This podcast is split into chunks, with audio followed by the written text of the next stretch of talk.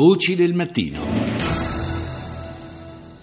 Sono le 6, 9 minuti e 6 secondi. In Portogallo il candidato di centrodestra Marcelo Rebelo de Sousa ha vinto al primo turno le elezioni presidenziali ottenendo il 52% dei voti e adesso si annuncia una difficilissima coabitazione con il fragile governo a guida socialista. Enquanto presidente, tudo farei para unir aquilo que as conjunturas dividam, streitando a relação Come presidente, ha dichiarato Rebelo de Sousa subito dopo la diffusione dei risultati elettorali, farò il possibile per riportare unità nel paese, per costruire ponti, per lenire le ferite, per avvicinare le posizioni. Dobbiamo mettere insieme la giustizia sociale con la crescita economica e la stabilità finanziaria.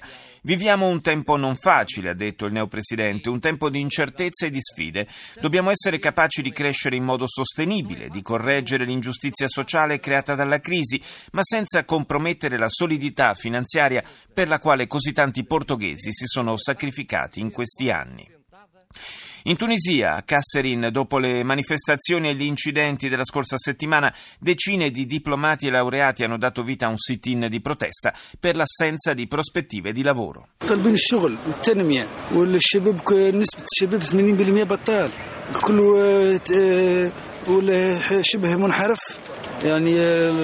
Chiediamo lavoro e sviluppo, dice un residente di Kasserin. La disoccupazione qui tocca livelli incredibili, la povertà produce delinquenza e terrorismo.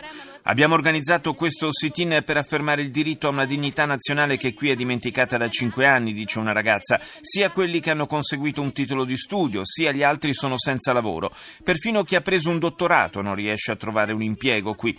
Abbiamo atteso in silenzio, ci hanno chiesto di avere pazienza per uno, due, tre anni, ma non abbiamo ottenuto nulla. Abbiamo sentito poco fa dell'esito delle elezioni presidenziali in Portogallo, c'è invece un altro paese, Haiti, dove proprio non si riesce ad eleggere il nuovo presidente. Andiamo allora a Port-au-Prince dal capo missione dell'AVSI, l'Associazione Volontari per il Servizio Internazionale, Fiammetta Cappellini. Buongiorno. Buongiorno. Dunque, ennesimo rinvio per il, quello che dovrebbe essere il ballottaggio, il turno di ballottaggio delle elezioni presidenziali e, e il Paese sempre di più rischia di sprofondare in una situazione di vero e proprio caos politico.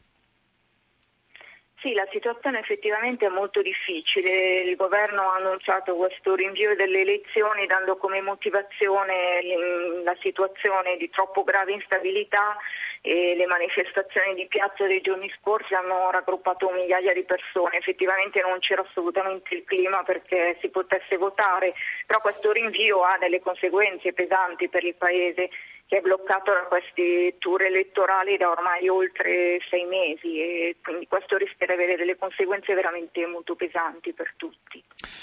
Tra l'altro il clima di forte incertezza e, e instabilità rischia anche di eh, aumentare il, il pericolo di, di, di, incidenti, di violenze. Insomma, c'è, c'è veramente una situazione esplosiva a questo punto. Che clima si respira nella capitale?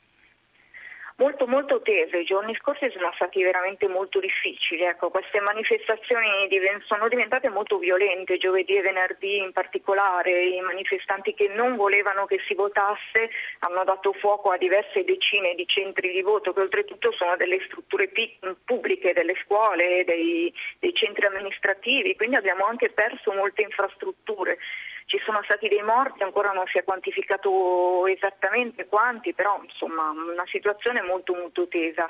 Senza una prospettiva reale di, di, uscita, perché è stato detto che le elezioni previste per domenica appunto non si facevano più, ma non è stata data una nuova data quindi l'impasse rischia di durare diverso tempo e le violenze di ripetersi e siamo molto preoccupati per questa situazione. Giustamente, d'altra parte il eh, principale candidato dell'opposizione, Jude Celestin, eh, praticamente ha, avendo rifiutato eh, di, di, partecipare al, alle elezioni perché denuncia un, un clima di, di, eh, così, di, mancanza di garanzie della correttezza del, del eh, elettorale, beh, eh, se questo stato di cose permane è anche difficile pensare che si possa trovare a breve una via d'uscita. Eh, continueremo naturalmente a seguire la situazione ad Haiti, paese eh, per la verità eh, tra i più poveri e anche forse per questo motivo ai margini anche del,